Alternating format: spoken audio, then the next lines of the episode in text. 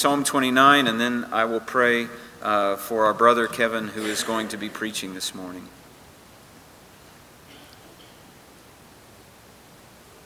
Ascribe to the Lord, O heavenly beings. Ascribe to the Lord glory and strength. Ascribe to the Lord the glory due his name. Worship the Lord in the splendor of holiness. The voice of the Lord is over the waters. The God of glory thunders, the Lord over many waters. The voice of the Lord is powerful. The voice of the Lord is full of majesty. The voice of the Lord breaks the cedars. The Lord breaks the cedars of Lebanon. He makes Lebanon to skip like a calf, and Sirion like a young wild ox. The voice of the Lord flashes forth flames of fire. The voice of the Lord shakes the wilderness. The Lord shakes the wilderness of Kadesh. The voice of the Lord makes the deer give birth and strips the forests bare and in his temple all cry, Glory. The Lord sits enthroned over the flood. The Lord sits enthroned as king forever. May the Lord give strength to his people. May the Lord bless his people with peace. Let's pray together. Our Father, we are your people. This is your word. Our brother Kevin is your servant. Fill him with your spirit so that your voice thunders in our soul. Open our hearts that your word may be received by faith. May your spirit be our teacher. May all the glory be yours. And now, what we know not, teach us. What we have not, give us. What we are not, make us. For Jesus' sake. Amen. Church, I, I feel like I have double honor this morning to uh, be able to preach the Word of God and uh, to do it on Mother's Day. Uh, if you don't know my mom, she's the one you can't see behind the piano. and um, happy Mother's Day, Mom. There she is. You see your hand? Okay.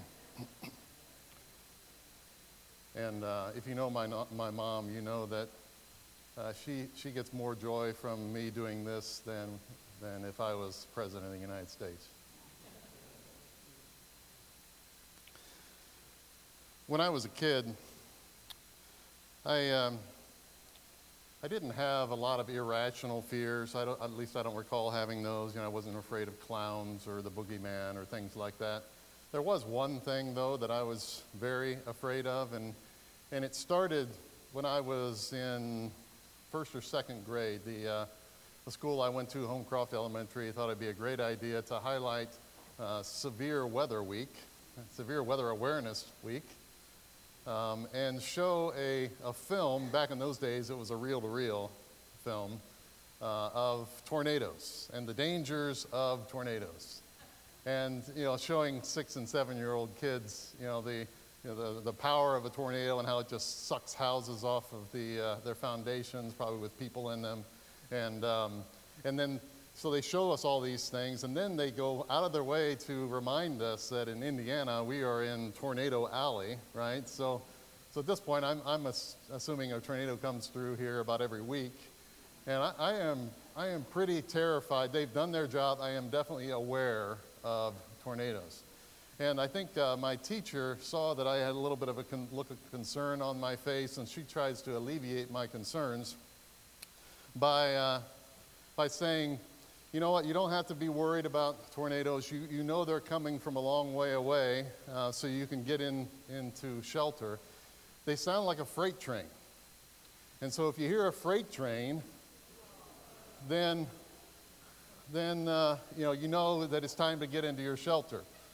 Now, some of you are laughing, so you probably know why that, uh, that information did not encourage me or comfort me at all. You, you got, you got the slide here?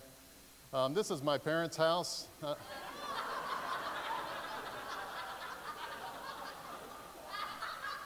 The, uh, the, the star there, the star there is where I grew up. That was my room with my brother. And that big red line, yes, is the railroad track. And um, every night, in the middle of the night, the freight train cometh. It, it, that's less than 100 feet. It would rattle the windows of our room. And so I slept great for months, obviously. Uh, I eventually figured out when it got to about a half mile away, it would hit an intersection and the, the train whistle would blow. And I, I figured out that uh, I didn't think tornadoes came with train whistles. So once I heard the whistle, when I heard the whistle, I could go back to sleep. But um, I was, I experienced uh, just a glimpse of the power of nature, and it terrified me.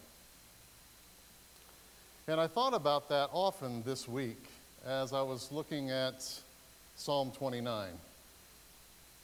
If, if, you, if you paid attention when Toby read that, it was pointing us to very powerful pictures in nature storms, earthquakes, fires, right? Hurricane force winds that strip forest bare. And Scripture often points us to the wonders and the power of nature, as it does here in Psalm 29 and, and dozens of other places in the Old Testament. We'll see it, I think, several times as we go through the Psalms. And, and the question I asked this week is why?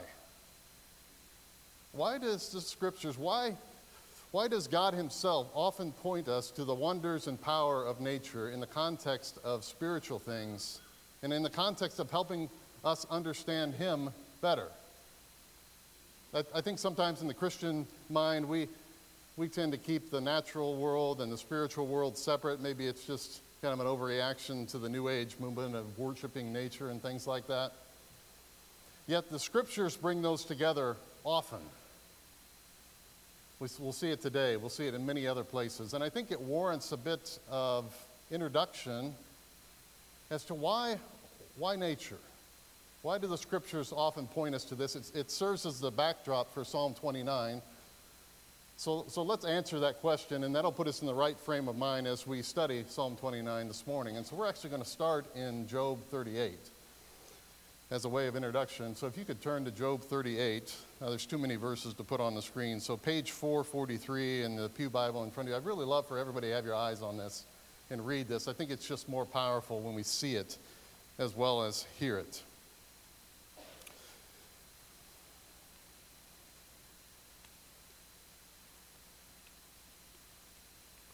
If you know the story of Job,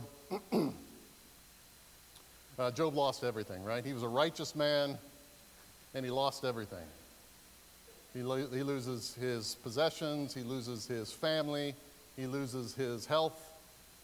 And through the first part of the book of Job, he kind of hangs in there, right? And he's strong, and he's not going to curse God. And then he, you know, he talks with his wife, he talks with his friends, and he kind of devolves into this kind of attitude of self pity where he starts to question God. I mean, Job went through more than we will ever. We give little, Job a little bit of grace, right? I mean, I mean, I hit three stoplights in a row on the way to work, and I'm questioning God's justice, right? so let's give Job a little grace. But he starts to question God's character and God's justice. God, why? And I always forget that in um, in verse chapters 32 to 37, this guy, this mysterious guy, Elihu, shows up and, and gives this passionate defense of God. And, and it's great reading. I'd encourage you to do that. But eventually, God himself shows up in Job 38. I would have loved to have been a fly on the wall for this conversation. Because not only does God Almighty show up, he shows up in a storm. Then the Lord answered Job out of the whirlwind in Job 38, verse 1, and said, Who is this this, listen, this isn't the Wizard of Oz here. This is God Almighty. Can you imagine what this sounded like? Who is this that darkens counsel by words without knowledge? Dress for action like a man, and I will question you, and you make it known to me. Job, you've got, all, you've got it all figured out, obviously. Uh, why don't you answer a few questions for me? Why don't you fill me in on a few things here? Where were you when I laid the foundation of the earth? Tell me if you have understanding. Who determined its measurements? Surely you know. Now, listen, this isn't one of my favorite chapters just because God is sarcastic here, though I am strangely encouraged by it. Who stretched the line upon it? On what were its bases sunk? Who laid its cornerstone? When the morning stars sang together and all the sons of God shouted for joy. Look down at verse 12. Have you commanded the morning since your days began and caused the dawn to know its place? Job, you made the sun come up this morning, right? That was you. Down to verse 16. Have you entered the springs of the sea or walked in the recesses of the deep? Have the gates of death been revealed to you, or have you seen the gates of deep darkness? Have you comprehended the expanse of the earth? Declare if you know all this. Verse 21 You know, for you were born then, and the number of your days is great. You're the Ancient of Days, Job, right? You were around when, when things were created. He goes on in the next few verses to talk about light. Where did light come from? That came from you, right, Job? Where does rain come from? You bring the rain, right, Job? And it goes on like this till he gets down to verse 34, which I think is just the perfect segue into Psalm 29 that talks about the voice of the Lord that is over the waters and the voice of the Lord is over the flood. He asks Job, Can you lift your voice to the clouds? That a flood of waters may cover you? Can you send forth lightnings that they may go and say to you, Here we are. And he goes on like this through a whole other chapter. And he finally ends it in, in chapter 40, verse 1, and says, Shall a fault finder contend with the Almighty? He who argues with God, let him answer it. I love Job's response at that point. a little bit of wisdom from Job. Uh, he says, I said too much. I put my hand over my mouth. Um, I can relate. The, the response here from God to Job is, is very fascinating and very instructive for us. Job is questioning God's character, God's justice, and God does not respond with kind of a spiritual resume of how holy and righteous and just he is. God says to Job, Job, look around at the world. Look around at my creation. Look around at the universe. Do you really think I'm not in control? Do you really think I don't understand what's going on? He's basically telling Job, Job, you trust me with the universe. kind of like Habakkuk 3 or Habakkuk a couple weeks ago. But you can't, you don't trust me with your life. Job, I doubt you ran to the window this morning, right, with tense anticipation to see if the sun was still there.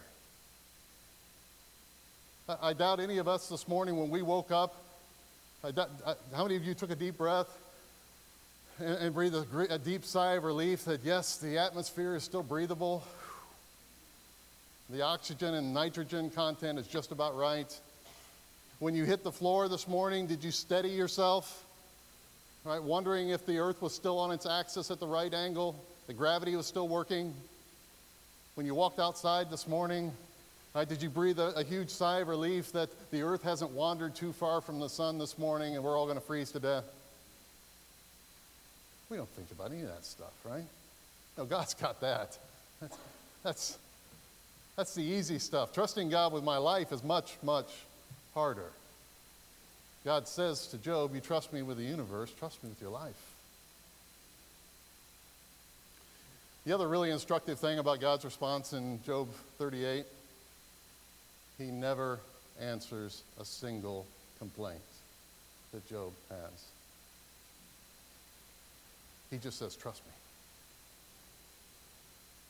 And he does it through these natural pictures, of pointing Job to the wonder and power of nature.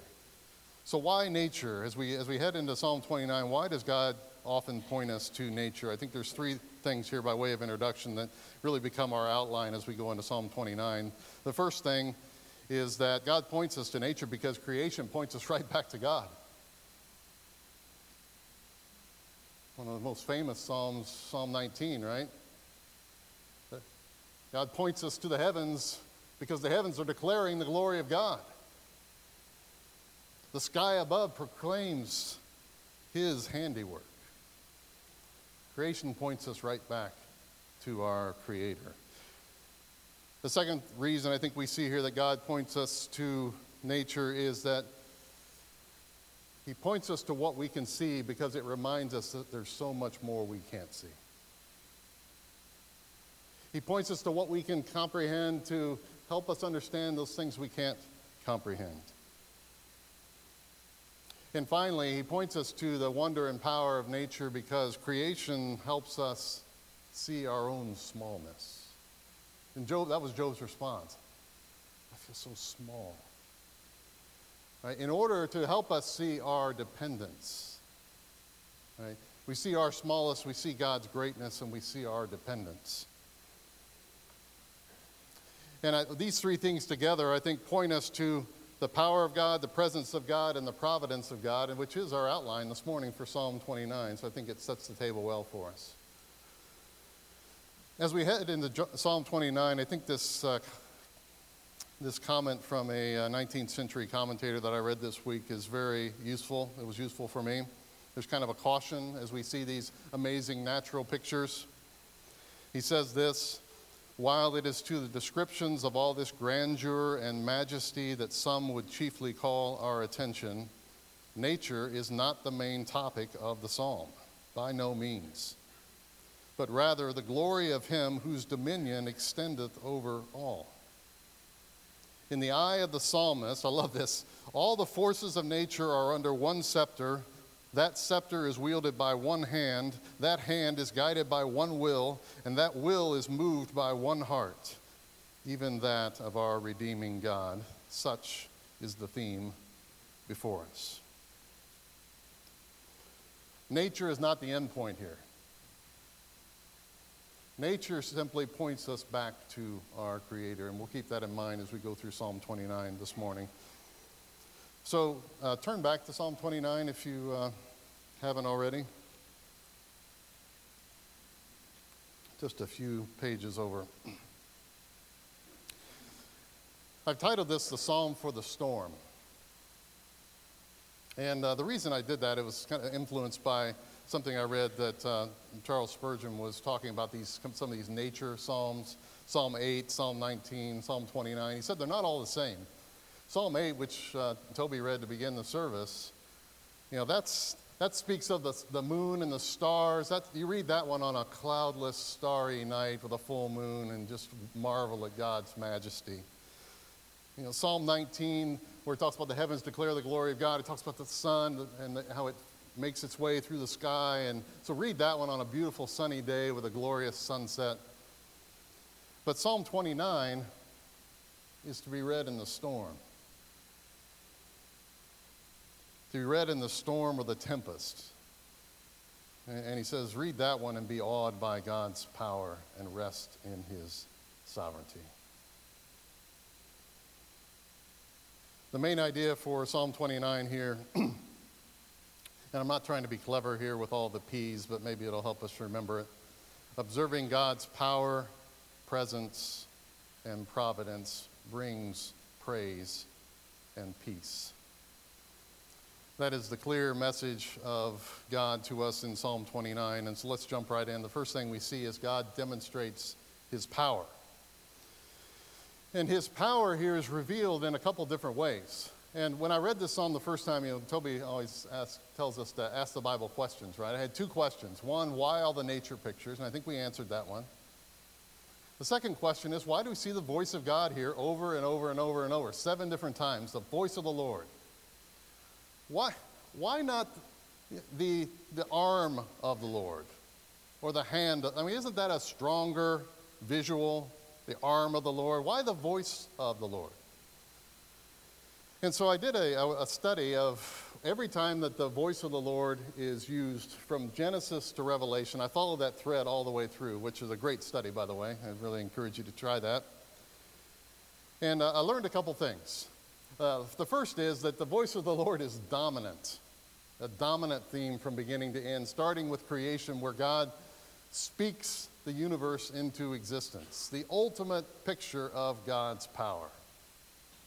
And then we see his voice show up many other key places, right? It thunders from Mount Sinai at the giving of the law, right? It thunders for the Israelites to deliver them from the Philistines when they were taking the promised land, right? His voice flows through the, the Psalms and the prophets, right? Speaking clearly to his people. When we get to the New Testament, the voice of God is personified in Jesus Christ, the Word of God made flesh. The voice of God thunders from heaven when, it, when, it, when he affirms his son at his baptism This is my beloved son in whom I am well pleased. It does it again at his transfiguration. His voice speaks clearly through the apostles, all the way to the end of the Bible, when in Revelation, the voice of God thunders the final judgments on this earth. It is a thread that dominates the scriptures. And, and the other thing I learned from that is when, when it talks about the voice of the Lord, it seems to be reserving that you know, against you know, the arm of the Lord or the hand of the Lord. When it talks about the voice of the Lord, it's really highlighting God's power. It, it's, it's kind of the, the example, the greatest example of God's power. And, and I think that's, that was instructive for me. I think that can be instructive for us.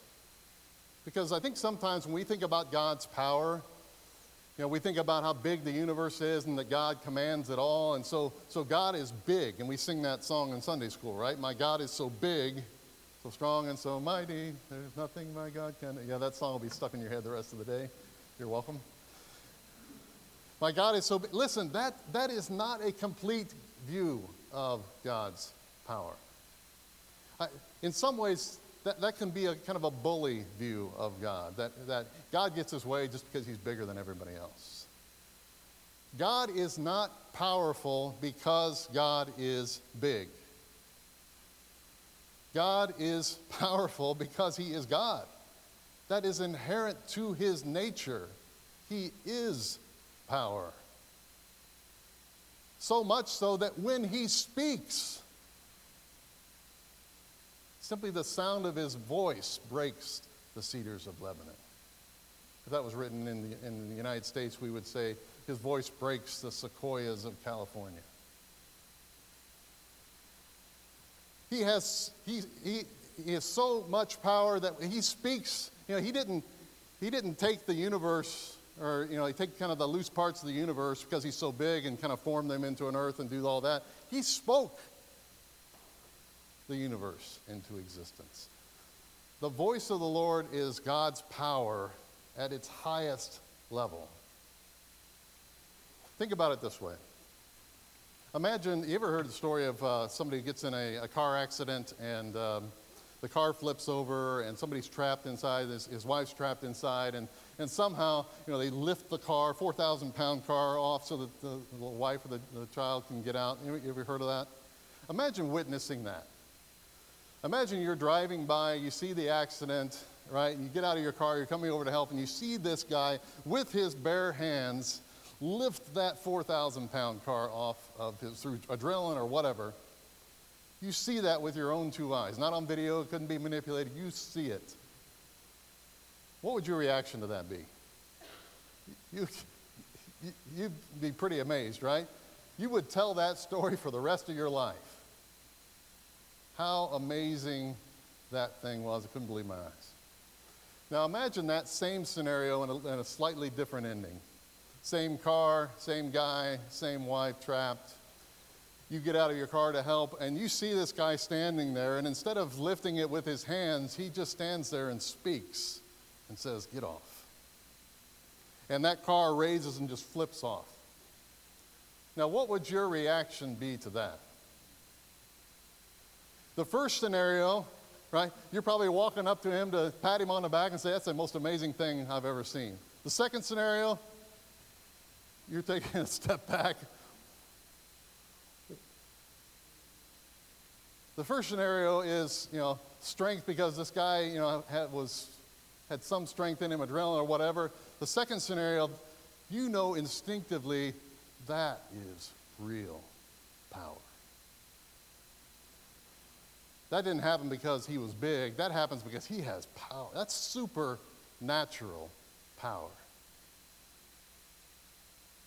To move things with your voice, as is described here in Psalm 29, this is a picture of the kind of the personification of God's power. Whenever you see the voice of the Lord in the scriptures, remember that.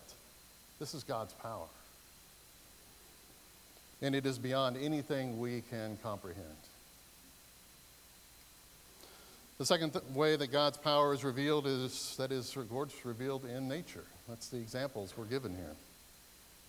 Basically, Psalm 29 is God using his outside voice.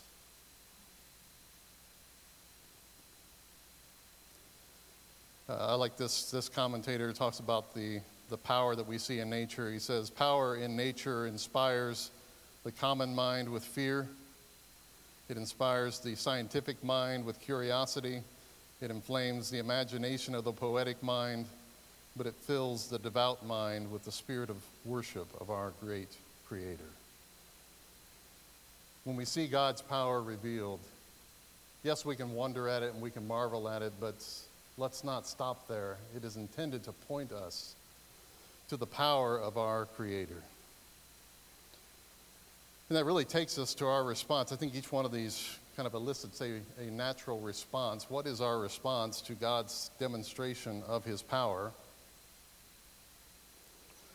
I think you could say awe is an appropriate response, but in here in Psalm 29, we see the response is praise. Verse 1 and 2, three different times. Ascribe to the Lord, O heavenly beings. Ascribe to the Lord glory and strength. Ascribe to the Lord the glory due his name. Worship the Lord in the splendor of holiness.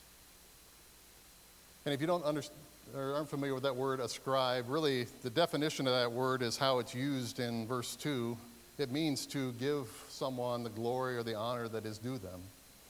Ascribe to the Lord the glory that is due him. That's really the definition of the word. And you, can, you probably suspect that this, this isn't a, kind of a solemn, quiet, timid praise. This is, this is just a, a natural, overflowing, unfettered spontaneous response of praise to the power of God. I remember the first time I saw a, uh, a mountain or a mountain range. I was in, uh, I got to go to Seattle for a national competition that our church association put on, and Pastor Lockwood and his wife were out there, and they, they chaperoned me for the week. And one day we went up to Mount Rainier, north of Tacoma, and I saw, I'd never been out of the Midwest, and uh, so first time traveling really, and uh, so we, we happened to be there on a beautiful, clear day, which almost never happens because it's so big, it kind of creates its own weather. And, and I just stood there, right? And first thing I thought was, I'm not in Clifty Falls anymore.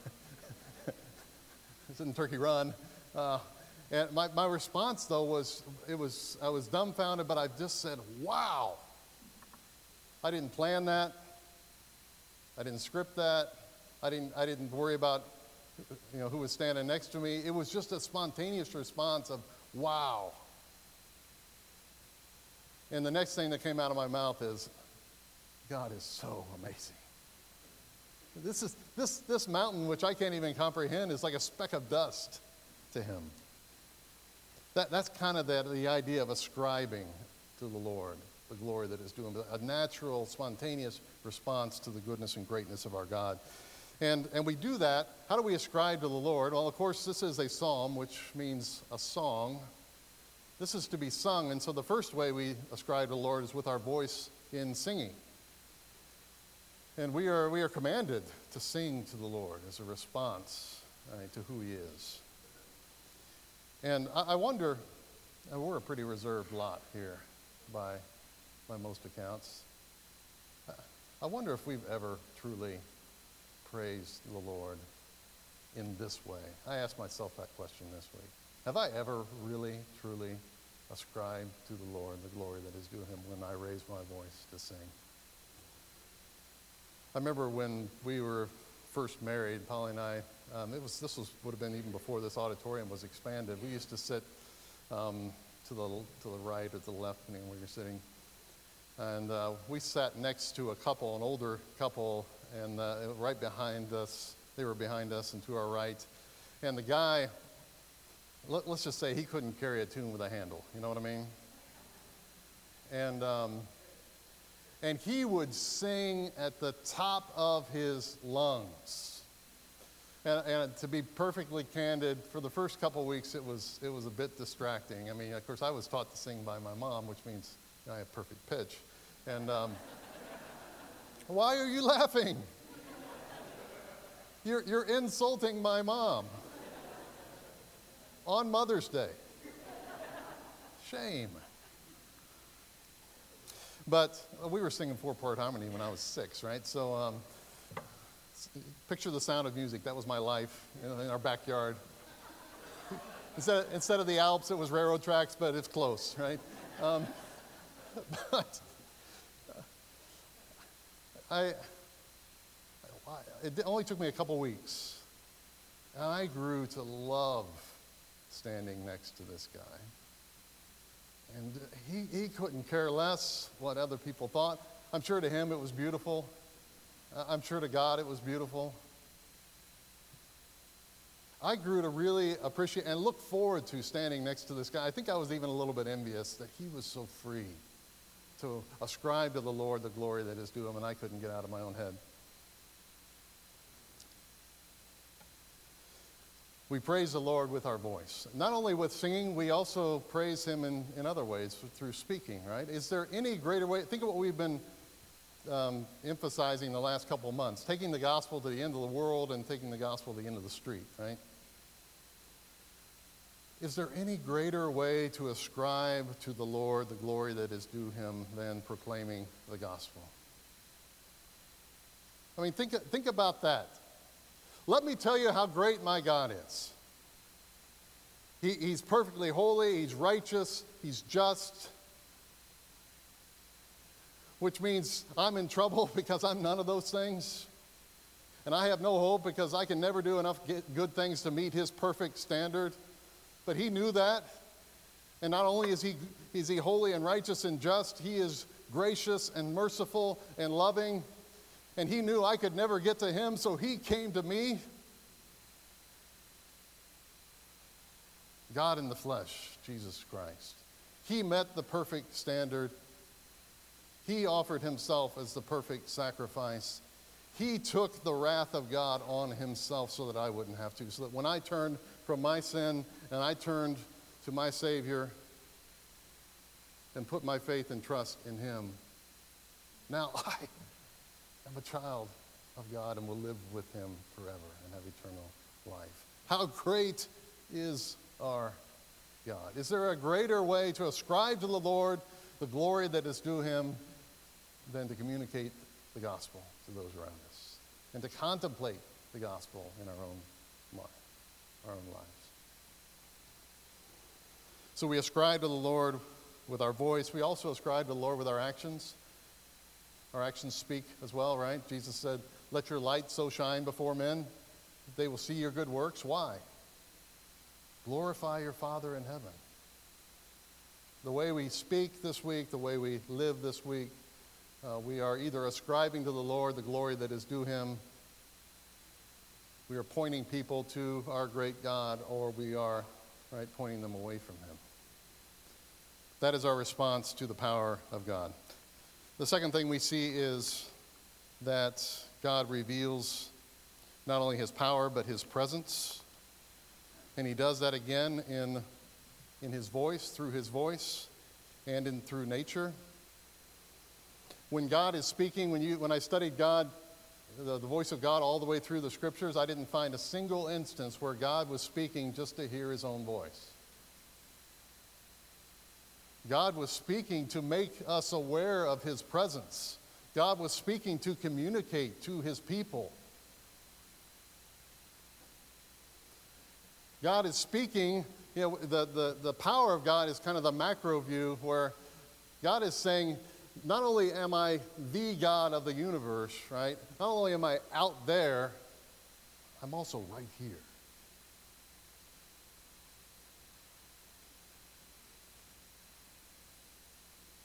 I remember when my boys were little, we had a pretty typical routine, I think, where, you know, early in the evening you start the bedtime ritual and you put them to bed. Mom celebrates a little bit. And, um, nope, none of you had little boys. Mom definitely celebrates a little bit, right? And um, we put them in bed, and, and the way that it would work is, you know, they would go to sleep, and then a couple hours later, mom and dad go to sleep, and I would go up and, and check on them, right? that, that routine. And, uh, you know, I'd stick my head in, make sure they were still asleep. And sometimes when they're little, you just like to hear them breathing, you know what I mean? And, um, and so I would go in, and it was actually a really sweet time for me because I would go in and I would use that time to pray over them and, uh, and also ask forgiveness where I had failed them that day. And I went in one time, and I, I won't tell you which one of my sons it was. I'm sure I've embarrassed them enough up here. But um, I went in and, and my son was really restless, and, uh, which was very unlike him. And I could tell he was asleep, but he was having some sort of a bad dream or something. So I got really close to him. I didn't touch him because rule number one with little boys, you never ever wake them up because they may never go back to sleep. Um, so I didn't touch him, but I got really close to him, and I just said, It's okay. I'm here. That's all I said. And his face immediately changed and became calm. He took a kind of a deep breath, and I didn't hear another peep. And simply the sound of my voice made, me, made him aware that I was, I was there. And, and of course, at that point, you know, Dad's the biggest, strongest person in the world, right? And he knew that I was going to be there and protect him. Now, listen, the, the flip side of that is, I'm pretty sure in the next 24 hours he heard my voice again and it did not bring him comfort. because he heard my voice and and he knew he was in trouble, right? Can you relate to that when you think about the voice of God?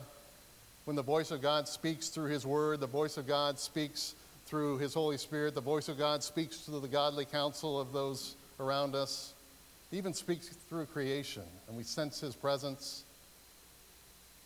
Sometimes that brings great comfort in knowing that He is with me and He is for me and who can be against me. Other times that brings great conviction and even sorrow or fear. But when God speaks, right, he's, he's telling us that not only am I out there, I am here.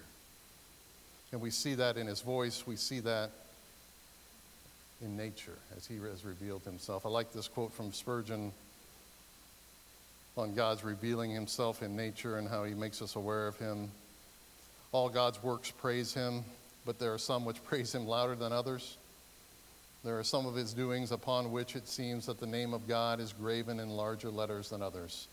Such are the lofty mountains, the seas, the thunders, the lightnings. When we look at creation around us, we should see the name of God engraven on those things and be reminded that not only is He out there, but He is here. And that He desires for us to know that and to know Him. What is our response uh, to the presence of God? Besides just simply being aware of it, um, one thing I was struck with as I studied the voice of God and these powerful pictures associated with God's voice is that they were often coupled with very smaller, very much smaller pictures. The, the most famous one is uh, in 1 Kings 19, where Elijah is looking to hear the voice of God and he doesn't understand what's going on. And, and it says, Behold, the Lord passed by, and a great and strong wind tore the mountains and broke in pieces the rocks before the Lord, kind of like what we were seeing in Psalm 29. But the Lord was not in the wind, and after the wind, an earthquake, but the Lord was not in the earthquake. And after the earthquake, a fire, but the Lord was not in the fire. And after the fire, the sound of a low whisper, that still small voice. See, God has an inside voice too. A voice that we will never hear if we are not still. before him. Psalm 37 7 Be still before the Lord and wait patiently for him. The context of that is, is when there's injustice and you don't understand what's going on and it doesn't seem fair, be still before him. He's still speaking. Psalm 46, fairly famous chapter, begins with these words Therefore, we will not fear, though the earth gives way, though the mountains be moved into the heart of the sea, though the waters roar and foam, though the mountains tremble at its swelling. And then a few verses later, God says, Be still and know that I am God. I love the picture in the New Testament when Jesus is in the boat with the disciples and the storm is raging, right? And they wake him up and they're, they're terrified. And I think he says to the storm, just as much to the disciples, Be still. Peace, be still. Stillness is a very difficult discipline for us to practice in our day and age, right? How many of you had just small talk this morning and somebody asked you how things are going and your answer was busy?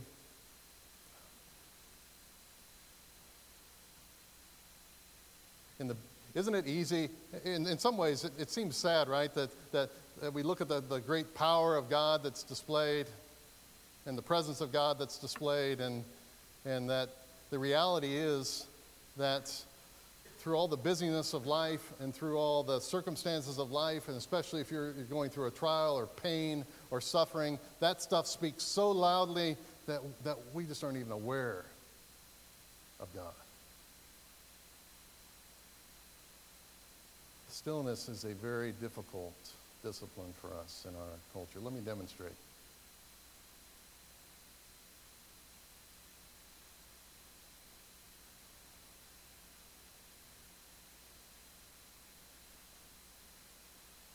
That was 10 seconds. How many of you, if you were honest, would say that's the only 10 seconds of stillness I've had all week? When's the last time you were still before the Lord? When's the last time you went in, in, in a time of prayer, instead of talking, you listened? God is still speaking. He speaks through His Word, He speaks through His Spirit, He's speaking in creation. We need to be still before Him uh, to hear His voice. Finally, just a few words on the third thing that we see in this. God reminds us of His providence. A couple things we see about God's providence. Uh, first, that, that it is sovereign. His providence is sovereign. We see that in verse 10. The Lord sits enthroned over the flood. The Lord sits enthroned as king forever. God is sovereign over it all. God commands it all. And yes, there are, you know, consequences of sin and consequences of the curse on this earth. And yet none of those things are outside of God's sovereign control. He is enthroned over it all. We need to remember that. But not only that, his providence is personal. Again, this isn't just the God out there. This is the God that's, that we read in Psalm 8 that is mindful of me. Just like in Habakkuk 3 last week, you see this kind of progression of, you know, talking about God in general, which is kind of the impersonal name of, of God, but then here, it's not the voice of God, it's the voice of the Lord. That's the personal covenant name of God, the God that keeps his promises. And then in verse 11 talks about he'll give strength to his people. we need to remember that God is sovereign over it all, but He is also the Lord of my life. You see that in the Psalms often. We'll see that. He is my shepherd, Lord, my God. One of the great distinctions of the Christian faith is the personal aspect of our faith. Never forget that. What is our response to God's providence? It's really the result of His providence, should be uh, these two things strength and peace. In verse 11, may the Lord give strength to His people, knowing God's power and sovereignty and control, and knowing that we are His should strengthen us. As we see our smallness, we see our weakness, right? We draw strength from the one who has all power. The, the, the one, though, that I think is a bit more surprising is that not only do we have strength, but we have peace. Doesn't that seem strange that this violent psalm of, of these natural wonders that seem like chaos, storms, and fires, shaking the wilderness, an earthquake, stripping the forest bare, that it ends with peace. I was reminded this week of a, a, story I heard about a competition that took place many years ago now. Uh, it was a, an art competition where they invited a bunch of artists and painters and they, they gave them a theme. They said, You have to draw a picture or a painting um, that represents this theme. And the theme was peace or peaceful. And predictably, the, you know, I, I haven't seen the pictures, but by the description of them, most of them look something like this something very serene and peaceful. And I mean, don't you just want to set up a hammock and take a nap looking at that?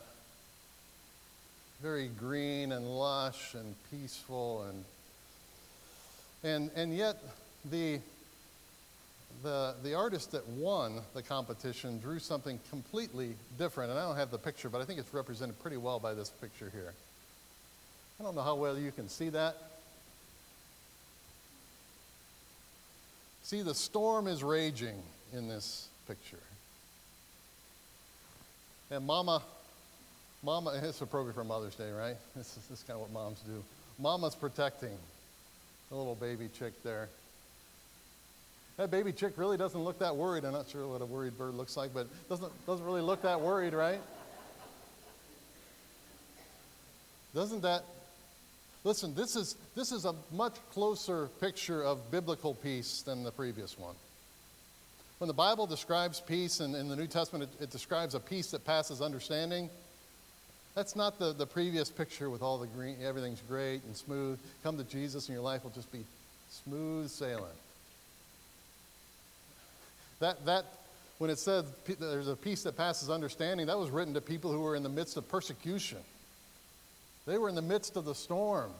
That's the peace that passes understanding. When the storm rages and you still trust in your sovereign creator and remember his power and his presence and his providence, that brings peace.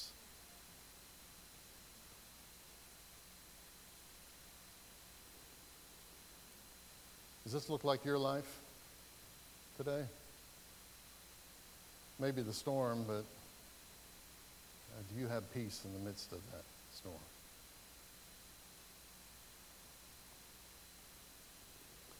We'd be remiss if we miss if we didn't mention the uh, the gospel picture here. You see, the voice of the Lord is going to thunder from heaven one last time at the final judgment and God's wrath is going to be poured out on, on all sin. And when I see this picture, the first thing I thought of was Passover, which is kind of the Old Testament picture of God's deliverance from judgment. And you know the story, right? The, the judgment is coming on Egypt, and God's sending his angel to mete out his just judgment. And he says to them, you know, take the, the only way to be spared from this judgment is to take the lamb and sacrifice at a perfect lamb, and put the blood on the doorpost and then go inside the house. And when I see the blood, God says, I will pass over, right?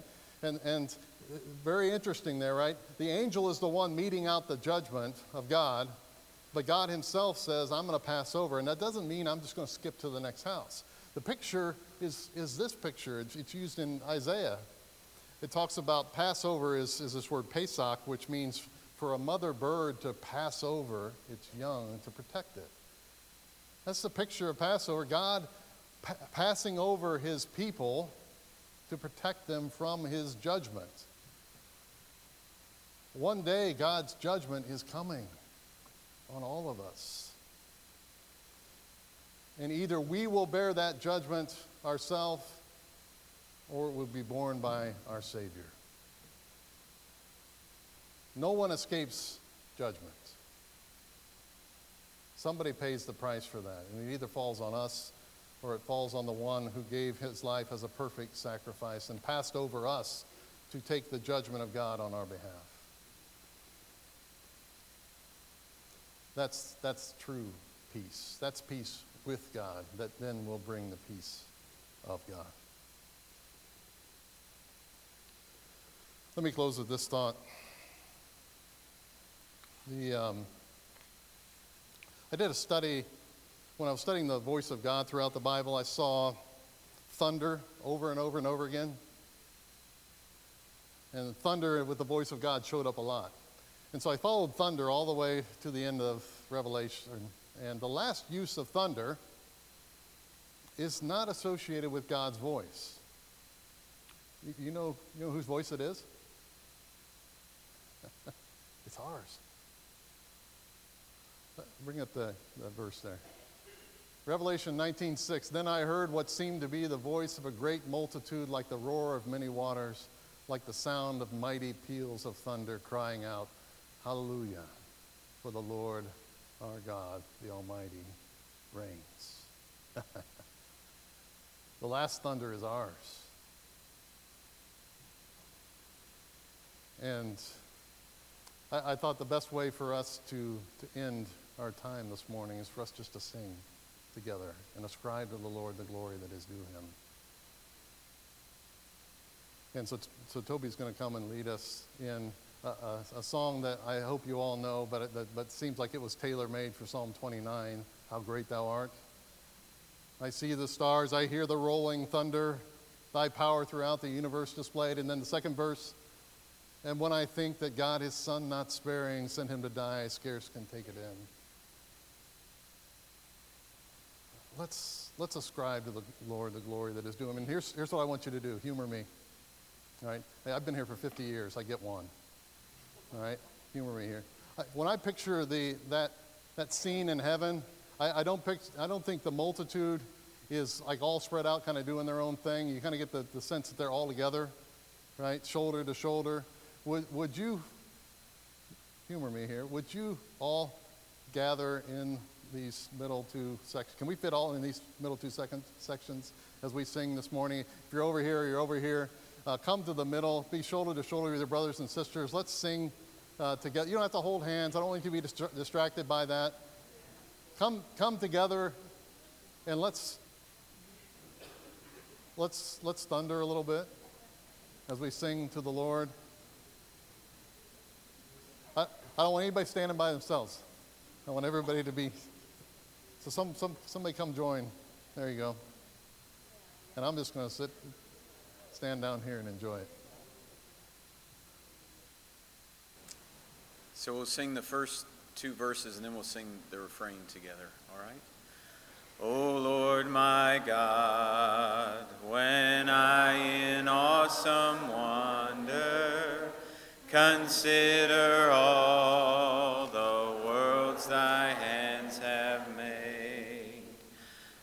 see the stars, I hear the rolling thunder, thy power throughout the universe displayed. And when I think that God his Son not sparing, sent him to die, I scarce can take that on the cross my burden gladly bearing, he bled and died to take away my sin. Then sings my soul,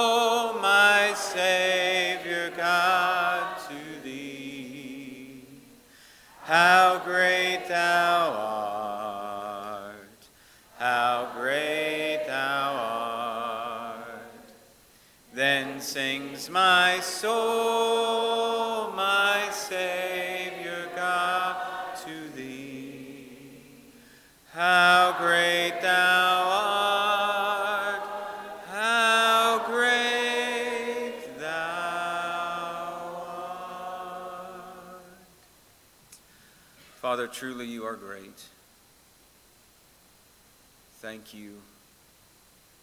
that the voice of the Lord has thundered, It is finished. We rest. We rest in the storm, knowing we are at peace with you. May it be so this week, for Jesus' sake.